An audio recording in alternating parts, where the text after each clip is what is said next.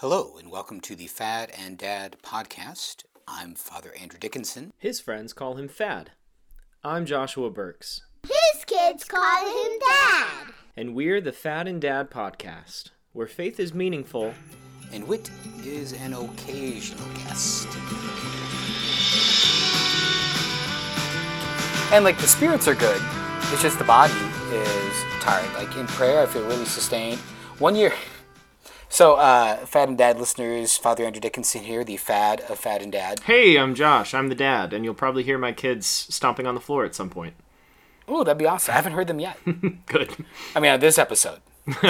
and, uh, but, uh, so I, I'm, uh, once a year I do work for my diocese at Broomtree uh, Retreat Center uh, on what's called the thirty-day Spiritual Exercises of Saint Ignatius. Mm. And uh, it's not my retreat, but I work the retreat for others. And uh, if you're at all in agrarian life, uh, the best way to describe it is being a dairy farmer uh, of the spirit for three for thirty days.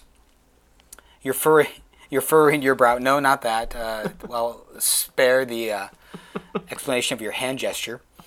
Um, it's uh, dairy farmer in the sense that uh, you have to. You, you can never leave the dairy farm. Oh, sure. You talk to a dairy farmer, they're always working. And yeah. So this is kind of like that. Well, yeah. And you got to milk the grace out of the souls, man. Come on, the analogy fits. No, actually, no, it doesn't. Okay. Because they're the ones that have to do it. You're teaching I can't them how to milk a cow? Teach them to recognize it, but, I, you know, you can lead a horse to water, but you can't make it drink. There you go. Um, so one year I signed up, I committed to direct a women's weekend retreat, like right after the thirty day. Oh, that was kind of a mistake, but it's actually in some ways really good. Oh, those, those blessed ladies. Yeah, well, I mean, they were great. The pro- the thing was me. I know those blessed, Is, blessed yeah. ladies. Blessed for enduring me. Who had you at the post thirty uh, day. Yeah, so yeah, like I was just kind of goofy, punch drunk. Hey man, and... the spirit is willing, but the flesh is weak. The, uh, the flesh is weak. Flesh the is flesh weak. is definitely weak. Yeah. Um, so, anyways, how are you? I'm I'm great. I uh, I'm I'm tired as well. I've uh, just came off of one travel leg to see family, uh, nice. And then I'm leaving again on um, oh. in two days from now. I'll be going to the Applied Biblical Studies Conference, so I'm sure I'll have much to share after that. Scorcher. Yeah. Uh, taking Liz with me. So the boys are staying with um, with our parents, and we're going nice. to go listen to some cool cool talks. Um, I will say, cool talk, bro. On, which I, I don't know how the calendars are celebrating it, but while I was mm. visiting family in South Carolina for my Sunday obligation, I got to go to my first um, Maronite liturgy. Oh, and really? It just so happened to be the Feast of Charbel. Yes, yep. yeah, there were the, there were the, the trinkle fingers. The, the epiclesis, where it's like the wiggling, the waving hands. I noticed that, like the wings of the dove. And I, yep. I yeah, I, I was debating in my head: did he add the finger wiggles, or was that part of no? The... That's part of the rubrics. Um, yeah, and it, I so, saw uh, it was the Feast of Charbel, uh, and I knew that Charbel is heavily steeped in Lebanon spirituality and and the Maronite rite. So it was cool. So listeners, uh, if you're not aware, the uh, Maronite uh, ritual comes from Lebanon. So like, you know, we are Roman Catholics. Mm-hmm. Uh, there's Byzantine or Greek Catholics. There's Russian Catholics, uh, Coptic. Mm-hmm. Uh, but there's also uh, Maronite. Uh, and they have uh, their own rituals formed by that Lebanese culture, mm-hmm. whereas ours is formed by Western European Roman culture. Yeah. Yeah, it was beautiful. They... Um... They sing the institution narrative in Arabic, and there was three of them at the altar singing it with these low organ cool. undertones. Oh, it was it was breathtaking. Ooh, I got I got a little, little nerdy, je- little, little jealous there mm-hmm. of uh, the Maronite rite. Yeah, yeah, awesome. It was cool. Good. So uh, that's a uh, this will get published then uh, sometime after that, listeners. Another way to date when we're recording this: this is the first day of X. This is the first day of X. I just learned about X. All that's because you are. Uh, that's because Josh Burks is is an X social media user. Oh, zing! Yeah. No, I'm not. No, you're not. I'm not an I use social media social platform media X, but you're a former social media user. But rest in peace to the era of Twitter. Well, no, I mean, Twitter still is, no, but it's just not Twitter. It's X. It's X. Anyways. Trippy. Shall we... Uh, so, so is X the fulfillment of Twitter? No. But Jesus... Well, it, rem- it, it remains to be seen, I suppose. I guess, yeah. We'll see. Jesus, though, is the fulfillment of the Old Testament. Of the Old... Oh... Hold me back, because today we're talking about Melito. Melito. Probably of, of yeah, Sardis. Sardis. Yep. Sardines. Something like that. Did Melito There's like sardines? There's a fish on the copy of my book, but I don't think it's, I don't think that has reference to sardines. Yeah, probably not a of the more common household names, if you know church fathers, uh, maybe a little more dark horse, uh, but still in the runnings with them early ones. Actually, I don't really have any dates of Melito. Do you have? Do you have a quick? Uh, circa one ninety A D for the writing of this uh, hymn uh, to the Pascha, to the Passover. Okay, um, so he's running a few decades after Ignatius and Polycarp. Right, but still just, just barely over like one hundred sixty years from the time of the Passion, Death, and Resurrection of Jesus. Mm-hmm. Yeah, so uh, we yeah we're reading uh, Peri Pascha, or On the Passover. Uh, it's a it's a homily of sorts on the Passover of old and the Passover of new. It's breathtaking. I would throw out. Um, One note, uh, I'm surprised you... Oh my gosh! Yes! Score one for me! What? Sardis, Sardis is mentioned in the Bible. No! You don't... You don't... You're not... You, do you get it yet? Oh, no! No. Where? No, you're not getting it. Ah, Book of Revelation. It's one of the seven churches. Of course it... Man! Wow! Score one for Score one. Uh, just. I'm just a simple priest. You got me there. Just simple just, priest. I don't have any fancy. Oh uh, man! Jobs or roles that way. Ha ha ha! All right, you need. Can you pull out your Bible right now? You, yeah, you need to introduce Melito, because now I'm going to be. Pretty sure it's Revelation three. Oh, I just opened up right now to the church, to the angel of the church in, in Sardis. Sardis. Write this. Yep. Oh, you have the reputation. Be watchful and strengthen what is left. Yeah. Fantastic. Um, I'm going to have to yeah. dig into that. Yeah, look for some cross-references. Yep. Yep. I don't think there's any. So, uh, so uh, Peri Pascha, or On the Passover, it's, uh, you know, you talked about it as a homily. I think it almost more than a homily. To me, it feels almost like a hymn mm. in that way. Um, and just the way it's written, and because it's written like in the stanzas. Yeah. Um, and so it's almost like something like the, a, a chant or part of the mystery of the proclamation of the Passover. And so really what it does is it wants to connect the Passover uh, of Egypt uh, mm-hmm. to the Passover of the Lord, mm-hmm. um, which of course, uh, you know, Jesus himself talks about various ways in the Last Supper narratives, mm-hmm. uh, that he's fulfilling the Passover, mm-hmm. tying into, like earlier, like in Matthew's Gospel, I didn't come to abolish the law, but to fulfill yeah. the law.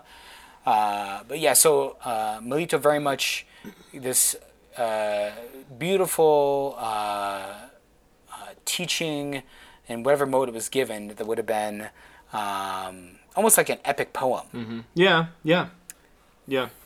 Um, this is our first church father that at least we're addressing here on Fad and Dad, that he's doing some, he is theologizing. Uh, he's borderline mm. doing some exegesis, some beautiful exegesis right here. Yeah. So we've... Not just writing a functionary letter. Yeah, this isn't a pastoral letter. This is a, yeah. this is a robust theology uh, of Passover and interpretation. Cool. Yeah, I think it would just be good to to mention that. So, like, you know, we read Saint Clement of Rome in episode two, spent uh, seven episodes with Saint Ignatius of Antioch, and those are all pastoral letters. Mm-hmm. Uh, we looked at the martyrdom of Polycarp, which was an account. Historical account. Right, and, and, and devotional, but historical. Mm-hmm. And then even the Didache was more of a moral instruction. Yeah, catechetical. Uh, and a liturg... Yep. But not so much a theo... So how would you distinguish this and as theologizing? Mm. Hmm? Let's put that degree to work since Ooh. you didn't work on... some There's some subtle burns hidden in there, listeners. Um, can't unpack it. Don't have time. So he is theologizing. He's doing... So exegesis is the is the task of drawing out from the text its meaning, whereas it's... Its um, contrast, eisegesis, would be reading something into the text. And so what you see him doing is really some beautiful exegesis. He's reading the Passover, and he's drawing out of it its its true, most fundamental meaning, which is the revelation of Jesus Christ and what he accomplished in his true Passover. Uh, so yep. so that's that's kind of the difference of what Melito is doing here versus the pastoral... Or the um, the act of pastoring. Or catechetical, or catechetical even. Yeah. Yeah. And so, although I, I think there is kind of like still a mystagogical catechesis to this, oh, just yeah. to throw out some fancy five dollar words. Hey. Um, but just uh, words that help draw you into the mystery of what Christ has done mm-hmm. a little more. Even though it's not per se teaching you, now memorize this, now learn this. Mm-hmm. It is forming the way. And that's one of the things I love actually about... Uh, the Church Fathers, we've said this before, and even like the liturgical traditions of the Maronites, mm-hmm. uh, the Greeks, our Roman tradition, is it, uh, it forms us to think in some way. It's pedagogical. Yes. Another fancy um, five dollar word. Yes. We're throwing them out. We're throwing them out like money don't matter. um, the... Uh, And actually, so I'm thinking right now, actually, of the movie from like twenty sixteen, twenty fifteen, Arrival. Uh, it's a sci-fi movie. No. Amy Adams and oh, Jeremy Renner. The uh, um, they communicated with, with weird signs. Yeah, yeah. Yep, so the aliens who come, but it's it's it's not about like ray guns and things like that. Mm-hmm. But it's uh, the notion that like a a language can change the way you think. Oh yeah, yeah. Right. Good connection. Uh, And so in the same way, things like On Pascha, uh, On Passover from Melito, uh, acathist hymns to the name of Jesus from like the uh, Greek Byzantine traditions, mm-hmm. the liturgies, Maronite, Roman, right? The more we, uh, the language of the Psalms, I was just the more say, we use that language, it changes the way we think. Yeah, it teaches us how to think and pray and, and act, as well as teaching yeah. us its own content. Yeah. Uh, so maybe, the ahead. Can I say... Yeah. What I think is the biggest thing that it teaches us to think yeah, in. Yeah, please. Types. Types. And not click, click, click, click, click. Types. No. Uh, so what do we mean by types? Tell me. Okay. Um, well, let's... His own words in paragraph number four. Uh, just this Ooh. one sentence as he says, the type... Do we have the copyright to do this? The type is... Do we have is... the copyright to do this? I don't know, do we? I, I don't think it matters. Um, we have the copyright from Melito. Okay, thank you, Melito. Saint Melito. Um, he says the type is provisional, but the grace is everlasting. And, and that's Boom. that's the short definition. So typology is is the act of seeing something.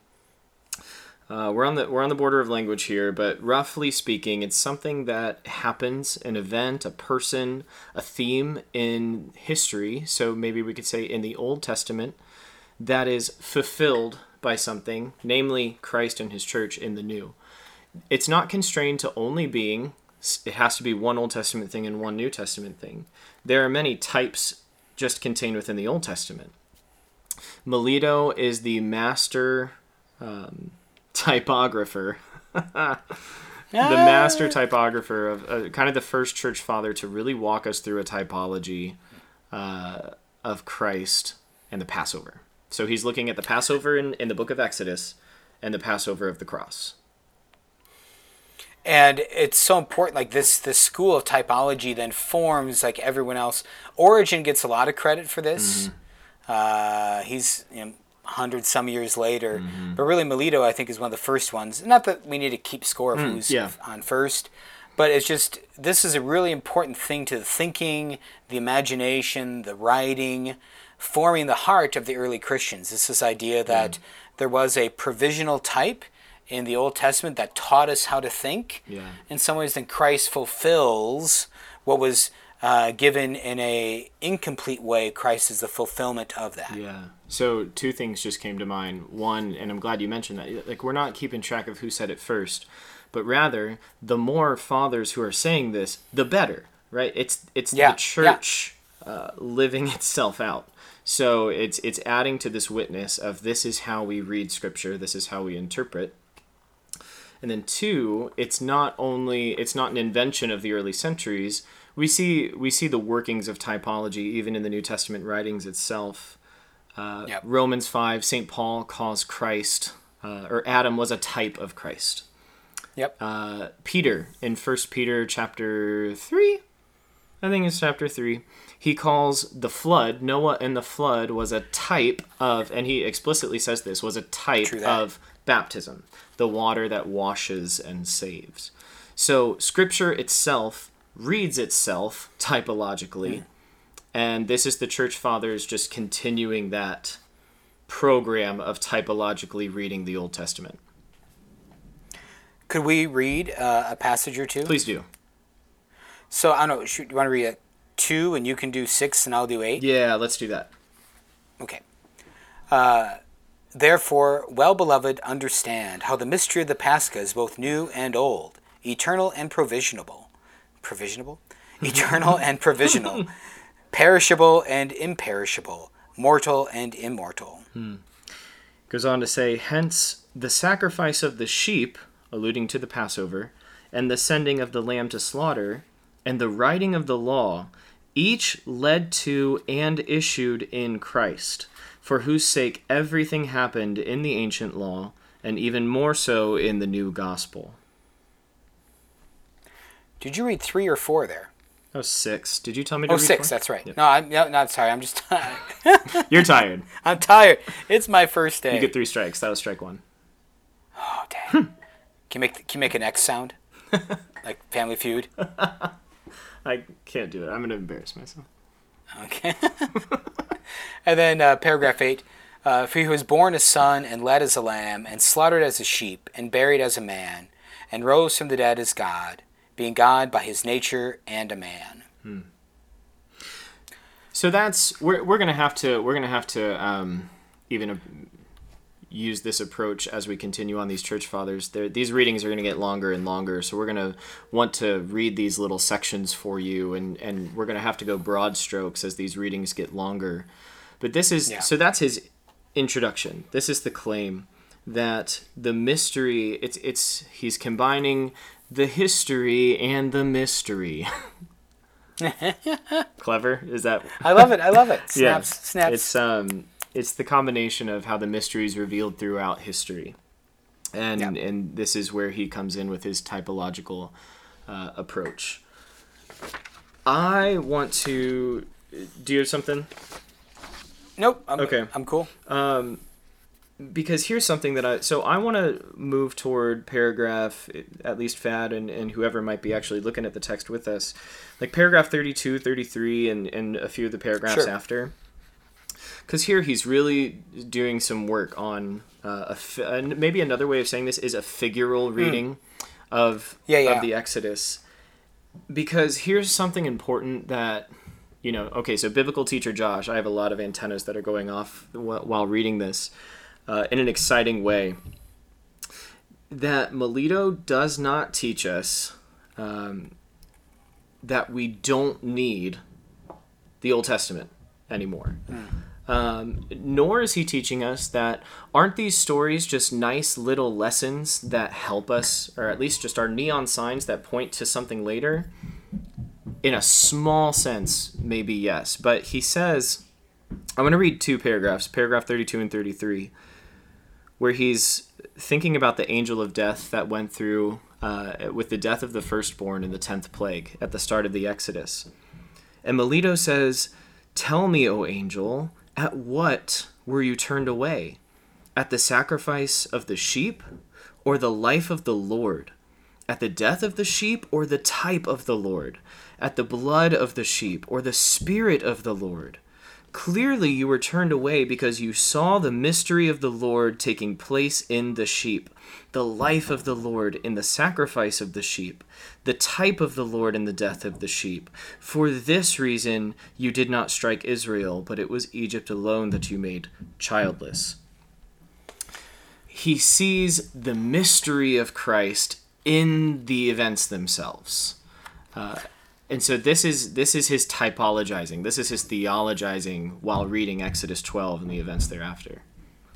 So it makes me think of that classic phrase of that uh, the uh, Old Testament is revealed by the New, and the New Testament is hidden in the Old. Mm-hmm. Exactly. That's um. Yeah. I think Augustine kind of coined that famously. I believe so. Yeah. Um, yeah. And couldn't have said it better. That that's exactly what Melito is doing here. Um. And then I, I, I really want to, I don't want to, I need to get off this soapbox at some point, but I, reading paragraph. Get off um, my lawn. I know. Um, paragraph thirty-seven, just shortly thereafter, he says, so whenever the thing arises for which a model was made, then that which carried the image of that future thing is destroyed as no longer of use, since it has transmitted its resemblance to that which is by nature true. Therefore, that which was once valuable is now without value, because that which is truly valuable has appeared. So he's kind of sketching out this image of, you know, if you're going to, um, if an architect is, is planning out a building, you might have a small model, but then the model is useless once the real building comes. Sure. And I'm posing the question of the, the potential reader, well, what is Melito saying about the Old Testament?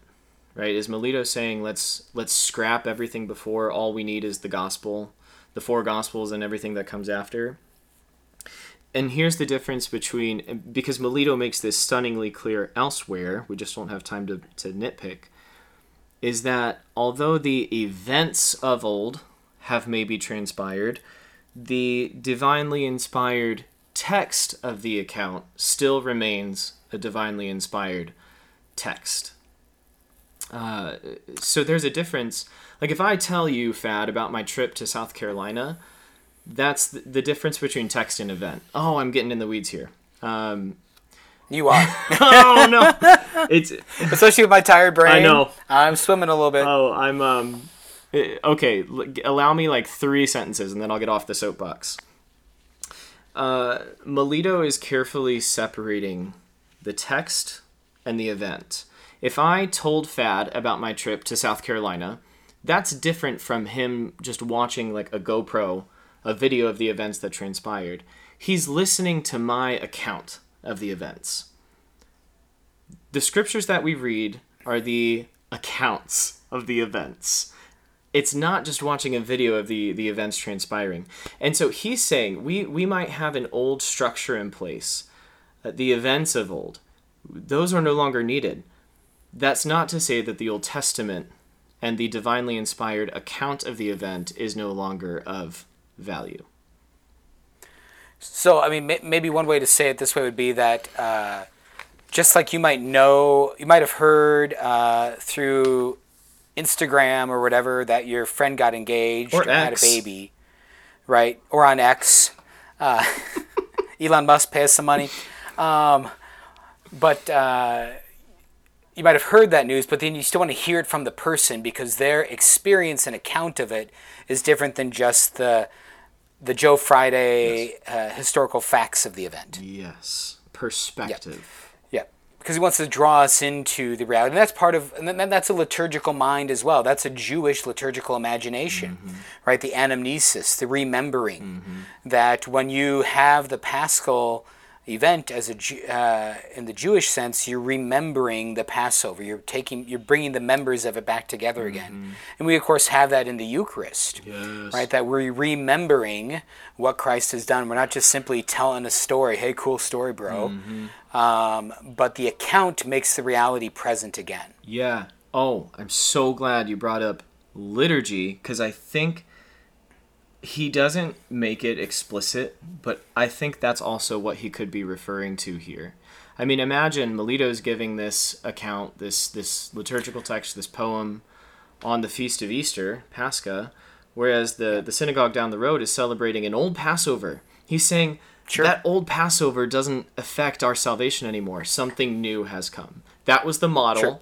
and now we have the liturgy that Christ instituted in his Passover. That's where we are. Getting into a little eisegesis there, but I'll allow it. Thanks. It's just the Church um, Fathers, so, so I'm not a heretic, right? Yeah. Can we just move on to? I mean, I, I I'm loving this. But Can we just in the move of time, on? In the interest of time. Yes. Because there's some other cool stuff. There's, there's so some much. Stuff we're not even like halfway through I know, this thing. I could I could okay. spend too long on that. Um, one so I, what I really want to talk about then is his image of Jesus as the victor. Oh man. Yep, and so um, they're kind of like from the like the last third of this, he really mm-hmm. moves into this because so he's talking a lot about the Old Testament. Then he talks a lot about sin, and there's some really cool stuff. Like it's almost like like horror movie esque mm-hmm. on the effects of uh, the uh, angel of death. Like you could write a Metallica song about this. Oh, they did from Ride the Lightning in nineteen eighty something. Um, but uh, did you know that? No, no. It's called it's called Creeping Death. Okay. The song is about uh, the Passover. I did not know that at all. Yeah. Anyways, uh, look that up on your Spotify. Look that up on X. Uh, X doesn't stream music, bro. Oh. Yeah. I don't. Sorry. sorry. And uh, but uh, but then he enters into this language of uh, Christ's victory. What I love about this is uh, where we are here and now when we think about Jesus' death on the cross. We've started to think about it in a very Protestant way, a very um, reformed way. Um, you know, the Puritans who came to our country. Right? The, do you know the name of the most famous sermon ever preached in America? Ooh. We are all sinners in the hands of an angry God. Oh, yeah. And that was a, a Puritan, yeah. uh, probably in Massachusetts, uh, uh, homily preached. That was one of the most famous ones mm-hmm. in the United States.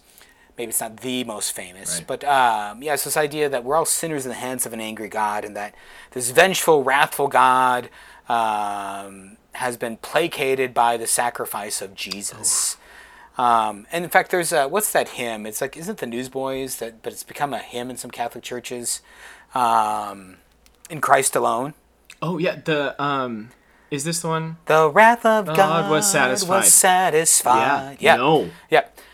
so, uh, so a very different, and I love this vision from Melito. So I just want to read um, this about Jesus uh, coming. So this will be around like uh, I'll leave maybe from sixty-seven, mm-hmm. right? Maybe sixty-six and can I can I be so indulgent as to read sixty-six and sixty-seven? I'll give you a soapbox. I had a soapbox. Thank you. Yeah. Oh wow! All right. Uh, so this is from Melito. This is the one who comes from heaven unto the earth for the suffering one, and wraps himself in the suffering one, that's our humanity, through a virgin womb and, co- womb, and comes as a man. He accepted the suffering of the suffering one, through suffering in a body which could suffer, and set free the flesh from suffering. Through the spirit which cannot die, he slew the manslayer, death. Mm. He is the one led like a lamb and slaughtered like a sheep. He ransomed us from the worship of the world as from the land of Egypt. And he set us free from the slavery of the devil as from the hand of Pharaoh. He sealed our souls with his own spirit and the members of our body with his blood. Hmm.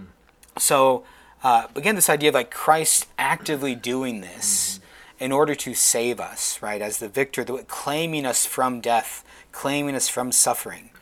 And I think here of, uh, there's a famous piece of art called uh, The Supper of the Mystical Lamb. Mm-hmm. Uh, it's from Ghent, Belgium. I think I know what you're talking and, about. Yeah, you can, you can Google this, and or the Triumph of the Mystical Lamb, or mm-hmm. just the Mystical Lamb. But it's like uh, Christ as a lamb who's crucified yet slain, and he stands on top of an altar, strong and proud, as the nations come from the four corners mm-hmm. of the land to worship him. Mm-hmm. Oh man, that is uh, that's just simply stunning imagery here from Melito, because and like you said, it, it really speaks to a, a really widespread misinterpretation today that that Jesus was reprimanded, disciplined, um, I mean, or reluctant, or reluctant, or reluctant yeah. to go. I um, yeah. So how do I be brief, Josh? um, or that he even that he entered Hades, hell, as a damned yeah. one. Right. Oh man, what the the consequences of if there is a rupture between the Father and the Son, a true division, then the Trinity is no longer in unity, and we are no longer monotheistic, but we have competing gods. Or yep. Jesus is stripped and, of his divinity, and it, there's just such. Mm. And then our humanity isn't united to the Father. Boom. Yeah, we're not united to God yeah. in the humanity of Jesus. Then. Yeah, I um. Yep. I don't. I don't have time now, to go into well, that. Well, well, this is this is great. Uh, so, like a little later on, though, he starts to end around mm-hmm. like uh, line ninety-five. He starts talking about the mystery and how we can't really understand it. Yeah. And so there's always going to be a limit of our understanding of some of these things. Mm-hmm. Um, so uh, and so he is lifted up on a tall tree, and a placard is attached to show who has been murdered. Who is it? To say is hard, and not to say yet more fearful. Listen then, shuddering at him through whom the earth shook. Hmm. That's just beautiful. Goodness me. Amen. Um, I, go ahead. No, I somebody. I think it's a good yeah. uh, point for us to maybe end on this idea yeah. of Christ the Victor. Yeah, truly. Uh, so uh, the, the the simple takeaway there, or the ever so mysterious takeaway there, is when we look at the cross, we don't see a defeat. We see we see a victor and a king. We see the Amen. we see the willing victim and the willing priest who uh, went to the cross as fully God and as fully man, and and thereby saved us. Um, the Father did not turn his face away. The Father didn't pour his wrath on Jesus, but rather his offering was so sweet, so overabundantly good that it outweighed the the debt that was owed by sin. And also, too, this is an important point that we haven't talked about with typology. The oh, type yes. is never quite as full as the reality. Yes, thank you. And so while the the lamb could not give himself, mm-hmm. right? And the lamb had to uh, suffer in that way and be slaughtered, but he did it passively, mm-hmm. whereas Jesus actively enters into it as the Savior, and he conquers by being conquered. Mm-hmm. Yeah, the the antitype, or the fulfillment, is always greater than the type, or else it's not a fulfillment. Amen. Ooh. Awesome. Well, that was pretty neato. Oh. You did it. Pretty neato, Melito. Pretty neato, Melito. Oh, that's great. Um, next week. We haven't even decided yet. I can't decide. I'm welcome to Fat and Dad, y'all. Welcome to... I think... I will say, thank God it's not next week. It's two weeks I, from now. Every time I say it. I say it. Next yeah, episode. You do. You do. Next episode. I'll give you a hint, I or at least a potential... I Ooh. think we're going toward Justin Martyr. Ooh. Oh, yeah, totally. I, I think that's where we're going. And it, I'd be all about it's that. It's probably going to be a Justin part one, because Justin writes a lot. He does. Um, okay, I'd be down with okay. that. Decided. We decided we right it. here, right Look now. You us. heard it. You heard it. Look at us. Let you behind the screen to know uh, how the magic is made. Wow. Neato. Well, neato. All right. Well, hey, uh, for our dozens and dozens of listeners, uh, God bless you, and uh, keep being drawn up into the victory of the Lamb. Amen.